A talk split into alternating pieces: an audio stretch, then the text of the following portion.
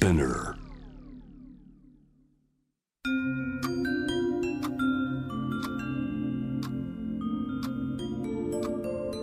こんなこと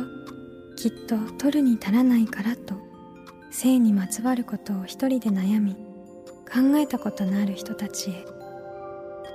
ここは気負わずに話せるお泊まり会。いつまでも終わらない会話の時間がその後の日々を支えるように個人的な思いの交換が私たちを救うのだ。私とあなたでおしゃべりを。私たちのスリープオーバー。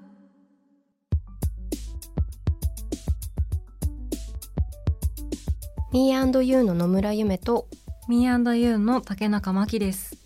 私たちのスリープオーバー。この番組は性にまつわる悩みや疑問を自分の言葉で自分の温度でゆっくりと心の扉を開きながら話していこう。そんなプログラムです。現在スリープオーバーしているテーマは自分の見た目が嫌になったことがある？です。前回まではアンジュルムの元メンバー和田彩香さんをお迎えしてアイドルの立場からお話を伺いました。そして今回からは新たにこの方をお迎えします。ルッキズムをめぐる女性の経験について研究されている和歌山大学准教授西倉美希さんです。ルッキズムという言葉を耳にすることが増えてきたんじゃないかなというふうに思うんですけれども、はい、じゃあどういうものなのかとか、うん、耳にはするけれども自分自身がその知識を持った上でこう話しているかなとか感じているかなとか、うん、そういうことも含めてあの話をこう伺いながら、い、ろいろ学んでいきたいなとね、はい、思ってるんですよね。ね学んでいきたいですね。はい。私たちのお泊まり会にあなたもぜひご参加ください。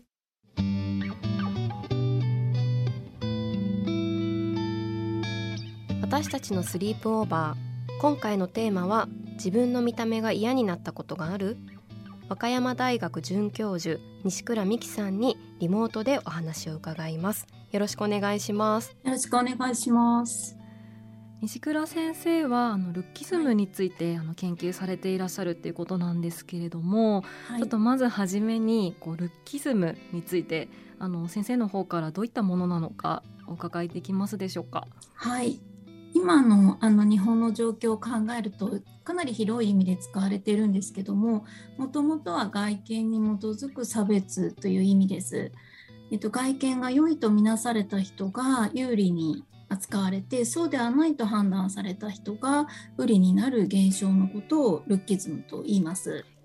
ありがとうございます。あの西倉先生のインタビューをこう拝読していた時に、こう論文ではこうルッキズムという言葉も使うけれども別の言葉でも表現されるというふうに書かれていらっしゃったんですがディスクリミネーションベースドオンアピアランスであってますか？はい、はい、外見に基づく差別っていうことで使われていますね。はい。はい、そういうふうに英語で、えーと、表現するともっと明確に意味が伝わるなと思ってちょっと発見がありました。うそうですね。あのカタカナのルッキズムよりも、うん、ねあの外見を理由にした差別って意味がかなりはっきりしますよね。うん、はい、確かに。なんかこうルッキズムって言葉自体も結構最近聞くようになってきたような気もしていていつぐらいからある言葉なのでしょうか？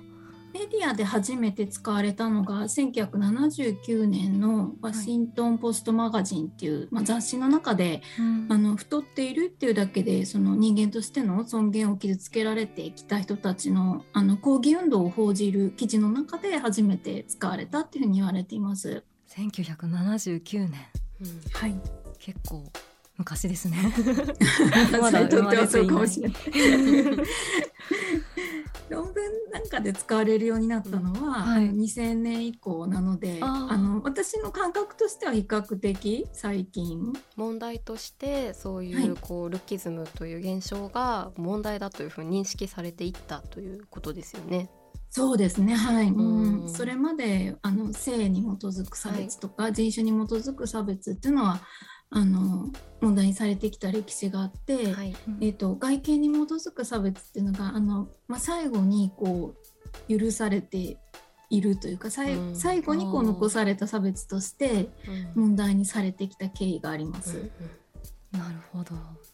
なんかあれですかねこうルッキズムに今あのいろいろとお伺いした中でこう種類というかルッキズムの中にこう、どんなタイプのルッキズムがあるのかなと思ったんですけれどもそれについてもお伺いできますか？はい。えっと、研究の領域では特にあの雇用の仕事の場面っていうのが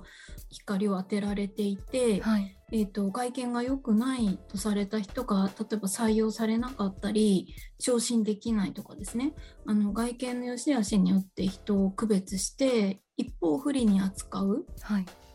あの今挙げたような例でこう不利に扱われるっていうことが問題視されてきました。なのであのルッキズムっていうと私たちのこう日常の五感だとすごく広いうん。社会のあらゆるところにあの広がっている現象として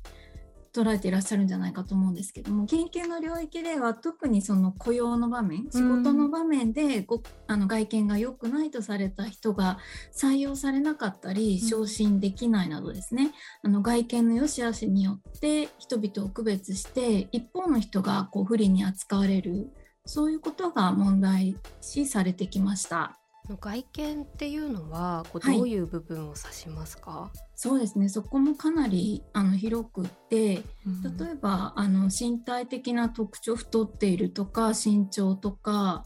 あの髪型とかあの日常の水黒いとかまで含めて、えー、と外見っていう場合もありますしもっと狭めて持って生まれたもの自分の意思では変えられないものっていうふうに捉えられる場合もあります。あともう一つ、んうんよし悪しっていうのはうん何なのかな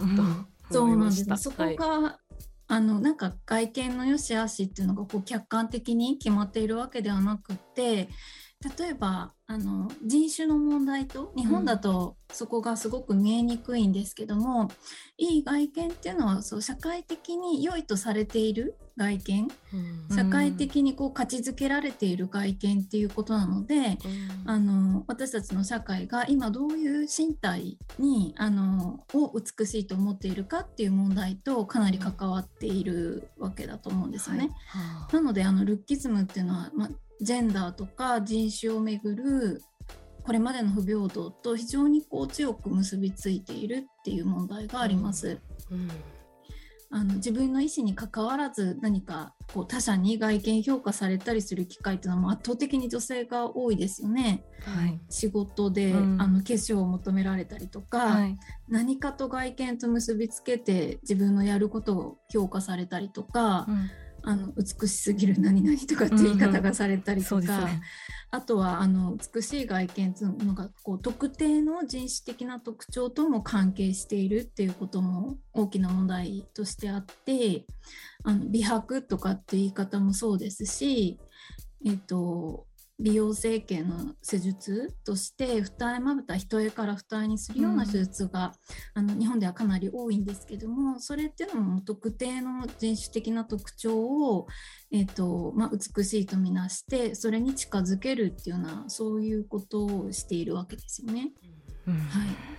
あのなのであの外見がいいとされたっていうところは一つやっぱ考えるべきポイントなんですよね。すごく理解が深まりましたね一気に。なんかすごいあのあやふやに理解してたなというかあの、今ゆめさんからも「よしあしって」みたいな質問があったと思うんですけど、今先生に伺ったようなやっぱりその社会に価値づけられているなんか良さみたいなものっていうのも、うん多分時代によって変化していくものだなっていうふうに改めてすごく感じました。うんその社会っていうのがこうやっぱりその社会によってその善悪が決められていったりすることってやっぱりすごくあのー本当にそうだなっていうふうに思うと同時に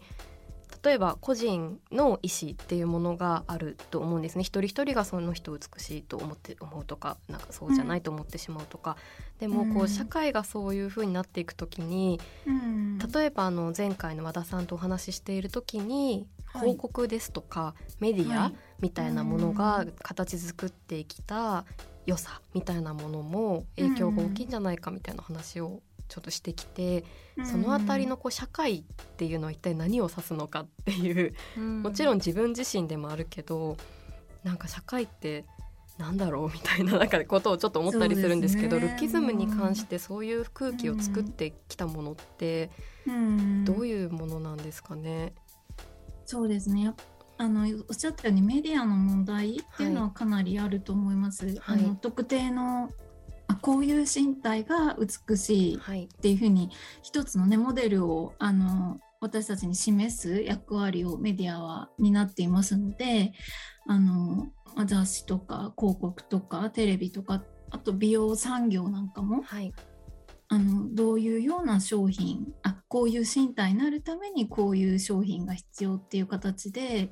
私たちに売り出しているわけだからそういった美容産業なんかもあのメディアとかなりあの近いところでこうルッキズムを支える存在としてあるんじゃないかなとは思いますね。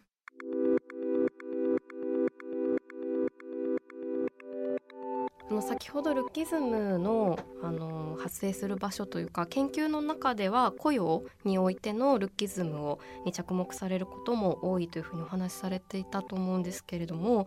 このルッキズムというものが発生しやすい場所についてお伺いしたいなと思っていて、そういったことをこう知っておけることで自分自身がこう気づくことができたりっていうきっかけになるかなと思ったのでちょっとお伺いしてみたいです。そうですね。えっ、ー、と、必ずしも起きやすい場面っていうわけじゃないんですけども、はい、やっぱりその、あの、こう、外見によって、えっ、ー、と、有利不利が生まれるっていう問題が、こう、あの、なんて言うんでしょう。生きていく上での困難につながってしまうっていうことで、あの、雇用の場面に注目されてきたと思うんですよね。はい、なので、あの、他にも例えば成績学校での成績の評価とかですね。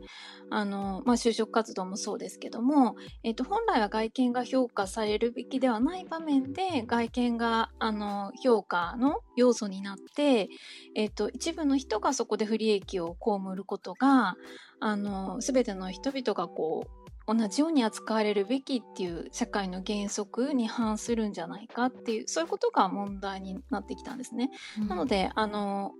あの公的私的で区別すると公的な社会の領域で、えっと、そういう機械均等の原則が損なわれてしまうっていうことが問題にされてきたので実はルッキズムの研究は私的なプライベートな場面ですね。あの外見で恋人を選ぶのがダメとか、うん、外見であの友達を選ぶのがダメっていうことを言ってるわけでは決してないんですよね。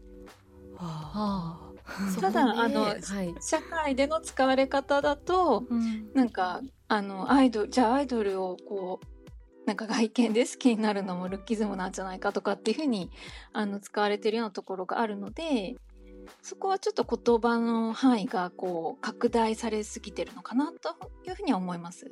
そのお話ぜひ伺いたいと思っておりました、うんうん、例えばそういうこう好きな、まあ、著名人とか、まあ、アイドルとか、うんうん、まあ、そういった方もそうですしに「あ可愛いとか「かっこいい」とかっていうふうに、まあ、まず思ってしまうことはどうなのかとかあとはそれを言ってしまうことはどうなのか、でそれを、えーと、例えば友達と喫茶店で言うのはどうなのか。でも SNS にじゃあ書くのは、みたいなのが気になるんですけど、うん、そうなって今のこう公の場で価値判断が発生するというか不利な状況に例えばなってしまうとか、はい、そういう基準で考えた時に、うん、例えばこう SNS で書くみたいなのはどうなんでしょうかね、うん、あのアイドルがどうだとかですか、はい、あのアイドルがどうだとか。まず、えーと、外見で人を判断してはいけないっていうふうに言ってるわけではなくって、はい。うん、あのそれはもうどうしてもあることだってことは前提だと思うんですよね。うん、ただあのそれ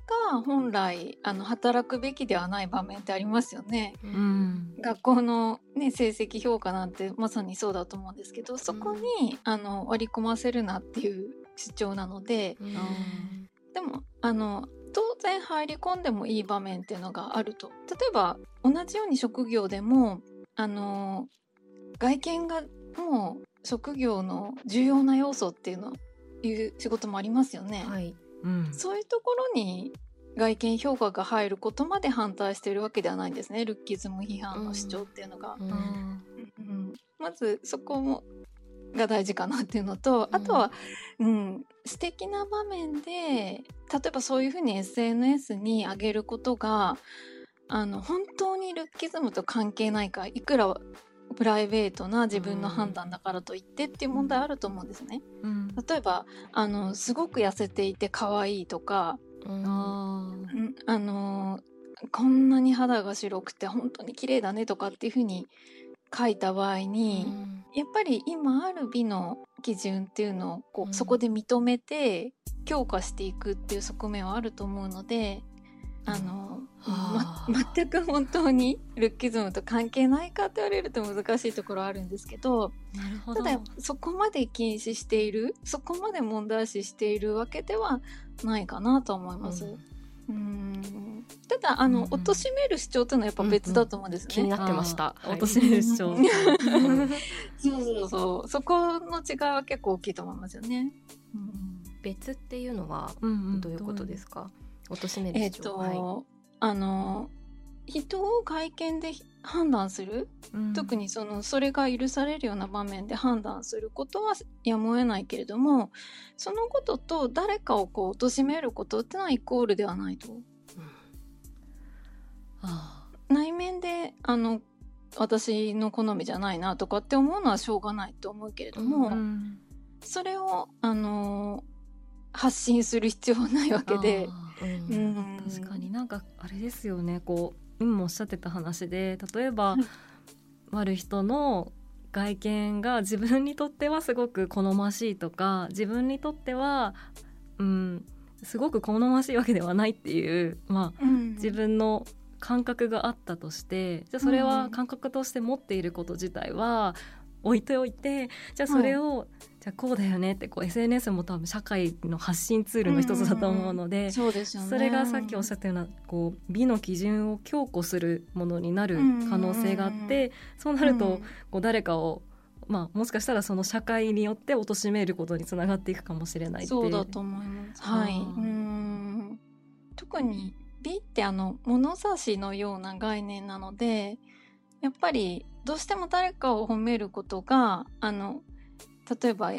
すごくほっそりしていて綺麗って褒めいうふうに褒めることがほっそりしていないことは綺麗じゃないっていうことを暗に示してしまうのでそういうところの難しさありますよね。あの貶めるところがメインだったんじゃないんだけれども、うん、あのそういう効果を持ってしまうっていうところはありますよね。その難しさは考えていきたいですよね。うん、例えばこう可愛い可愛いっていうことが溢れてそれ自体はうんと個人の価値基準でうんわからないですけど善意だったのかもしれないけれども、でもじゃあそのうん可愛い可愛いっていうふうにじゃあ自分は言われてないなみたいな人がなんてね、ね、じゃあどうしてっていうふうに思った時に、うん、自分には持ってない何か別の基準が世の中では良いとされているんだというふうに気づいていって。うん。うん、でそれで自分が発揮できないことが例えば起きていったりとか、自己肯定感が下がっていってしまったりとか、っていうことまで考えた上で、言葉の意味ではルッキズムでこう私的な領域でそういうことを思ったり考えたりすることはそこには含まれないんだけれども、でもそういう広く見た時に影響が考えられる、それが社会になっていく可能性があるっていう。でもこうちゃんと分けて考えるのはすごく大事だなって思いました。前にあのルッキズムのセミナーみたいなした時に、はい、その何十年も前の経験であの自分が直接なんか可愛くないとか言われたわけじゃないけど兄弟の中で例えばお姉ちゃんだけが可愛いって褒められたとか友達の中で自分じゃない人が褒められていたっていう経験がなんかものすごくこう自分の劣等感として残っているっていうことを今の話伺って思い出して、あの確かにね誰かが可愛いっていうふうに言われてる自分は言われてないっていうのがこう間接的なんだけれども、すごくこうじわじわ効いてくるような、あのね、生きづらさっていうか、うん、自分はなんかちょっと欠けてるんじゃないかみたいな感覚につながっていくってのはありますよね。しかもそうですよね。可愛くないって言われたとしたらじゃあ可愛いなんだろうって探す時の対象が、それこそあのメディアだったりとかが作り出していったりとか、まあ、社会にこう溢れてる可愛いのイメージを参考するしかないとなると、ますますなんかこう息苦しくなっていったりとか。そうですね、あの先生がこうルッキズムの研究を始めたきっかけをちょっと改めてお伺いしてみたいなと思ったんですけれども、はい、どんなきっかけがあったんでしょうか？はい。えっともともと最初からルッキズムっていう言葉で研究していたわけじゃなくてあのそれこそ自分がこう知りたいと思ってることにどういう言葉を当てたらいいんだろうっていう悩みはずっとあったんですけど、うん、その外見をめぐって女性が女性がなんでこんなに生きづらいんだろうっていうところにもともとは関心があって、うん、それは私自身があの大学に入った時にサークルのセレクションっていうふうに言ってお分かりになりますか？ありますよね。新刊とかでこうそうです配られるみたいな。配られるチラシを、うん、であのなんか前あ私女子大だったんですけど自分の前歩いている人の中でそのチラシを渡されてる人と渡されてない人がいると、はい、であれ？と思ってで私にも渡されなかったっていう経験があるんですけど、うん、それはサークルに入ってほしい人を勧誘してるんですけどでもこれって外見で選んでるんだっていうのがすごく衝撃的だったんですよ。うん、近隣の大学の男子学生が来て別に私がテニスサークルに入りたいなんて一言も言ってないのに、うん、あなたには渡さないっていう判断をされたっていうことがすごく衝撃的で、うん、なんかそれこそ自分が劣ってるように感じてしまった。うん。何もだって外見しか見えてないわけですもんね。はい、こうテニスしたそうとかでこう配ってないですよ。テニスやってそうとかやってそうとかじゃない。やりたいですみたいなね掲してるわけね。アイラブテニスみたいなことじゃないですね。T シャツに書いてあってみたいな。はい。うんなんかそれがすごく衝撃的で、はい、その後、あのフェミニズムの議論で女性っていうのは自分の意思にかかわらず常にこう見られる対象、うん、評価されて比較他の女性と比較されて値踏みをされるそういうあの視線をめぐるなんて言うんでしょうあのジェンダー差別っていうのがあるんだっていうことを知った時に、うん、あ私が経験したことってそういうことだったんだっていうふうに、うん、すごくこう言葉を与えられた感じがあったんですよね。うん、うん、そういう経緯で、はい、あのルッキズムの問題考えるようになりました。でもこれはすごい経験ある方多いというかなんか自分も今振り返ってみると、うん、なんかなんだろうこう大学の時確かに新刊とかでなんかこうまきちゃんは何々っぽいからもしかしたらあの軽音サークルのチラシもらったのかもねって言われてそれはあ確かにとか思ってたんですけど、うん、でもそれとかも、まあ、私はもしかしたら軽音サークルじゃなくてね、うん、すごく柔道がやりたい人かもしれないのに、うん、なんかわかんないけど体つきが柔道っぽくないとか顔が柔道っぽくないとかで、うん、柔道のチラシはもらわないみたいな、うん、まあ、そういうのあったかもしれないですよね。確かに。しかもこう何何々がしたそうみたいなことだったり、例えば持ってるものとか選んでるもので何かしらのヒントがあって手がかりにしたとかならまだしも、もしやみたいなこう顔面などでだけで選んでいるのでは、みたいなことになってくると。また、まあ、両方あると思うんですけど、でもそういうこう先ほどルッキズムが発生しやすい状況の中でいろいろ話を伺ってきたけれどもそのジェンダーとかフェミニズムってことを学ぶ中での女性が歴史の中で、えーと見られる、まなざされる対象としてあったということや、こう欲される対象欲望される対象であったっていうことは、こう自分とはこう例えばその学び学問がもしかしたら遠いというふうに思っているかもしれなくても、うん、あ自分にはそういう経験実はああれってそうだったなみたいなことは、うん、現代の人たち、うん、女性たちでもすごく感じるんじゃないかと思って。すごくこう西倉先生もご自身のそういった体験から研究を始めてらっしゃるっていうのがおおってなりました。ね、おおってなんだよって感じですけど。でも本当にね、すごいこう改めてルッキズムっていう言葉の意味だったり先生のあの研究を始めたきっかけをお伺いしながら結構もやっとしていたルッキズムの輪郭が少しずつはっきりしていく感覚が、はい、あってどんどんいろいろ伺っていきたいなって思っているさなか、はい、そろそろ。そろそろ時間がなって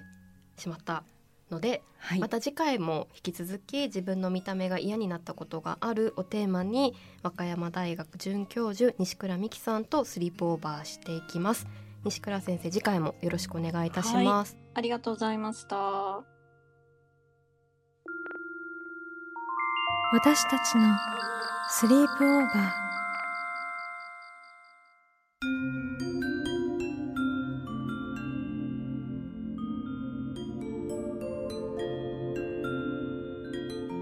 私たちのスリープオーバー。ゲストは和歌山大学准教授西倉美希さんでした。学びになりました。ねなんかこう今までは結構ごちゃごちゃしてたというか頭の中が混乱し,、てしまっていた部分もあったんですけれども、うん、すごいね、ね、あの定義とかお伺いしたりとか、こう考えていく順番を改めてお伺いして、うん、すごくこう脳が整理されていく 感じがあったんですけど。その経験というかねありましたよね。その感覚があって、うん、すごくこうルッキズムっていう風な話で外見による差別っていうのは、うん、それは良くないことだなっていうところまでは分かっていたつもりだったんですけど、うん、じゃあそれはどういう場面で起こる起こり得るものなのかとか起こることが多いのかとか、じゃあその私的な領域でそういったこう何かをこう美しいと思ったりとかすることはどうなのかとか、そういったことについても一つずつお話ししてくださったので、うん、それを知った上でじゃあそれはどういうふうに影響していくのかっていうことを広く考えていくきっかけになったなと思いました。ねサークルの話もすごい共感しました、ね、でもそこからけ、ね、きっかけになって研究されてたっていう話で、ね、また次回もいろいろ伺いできたらなと思います、はい、次回も西倉先生をお迎えして自分の見た目が嫌になったことがあるをテーマにお話しします。皆さんは性について悩みや疑問はあるでしょうか？番組の感想や自分の見た目が嫌になったことがあるの感想だったりとか、えー、今後特集してほしいことなどについて私たちのスリープオーバーのホームページからメールでお寄せください。番組のインスタグラムから DM を送る場合はラジオネームを添えていただけると嬉しいです。私たちのスリープオーバーは毎週金曜日配信です。気負わずに話せるお泊まり会私とあなたでスリープオーバーしていきましょう。そして最後にお知らせです。10月からこの番組が JWAVE のラジオでもお聞きいただけることになりました。毎週金曜日深夜1時30分からポッドキャストのトークのハイライトにグッドミュージックを添えて週末の夜をご一緒していきます。毎週金曜日深夜1時30分から 81.3JWAVE こちらもぜひチェックしてみてください。ここまでのお相手は Me&You の野村夢と竹中真希でした。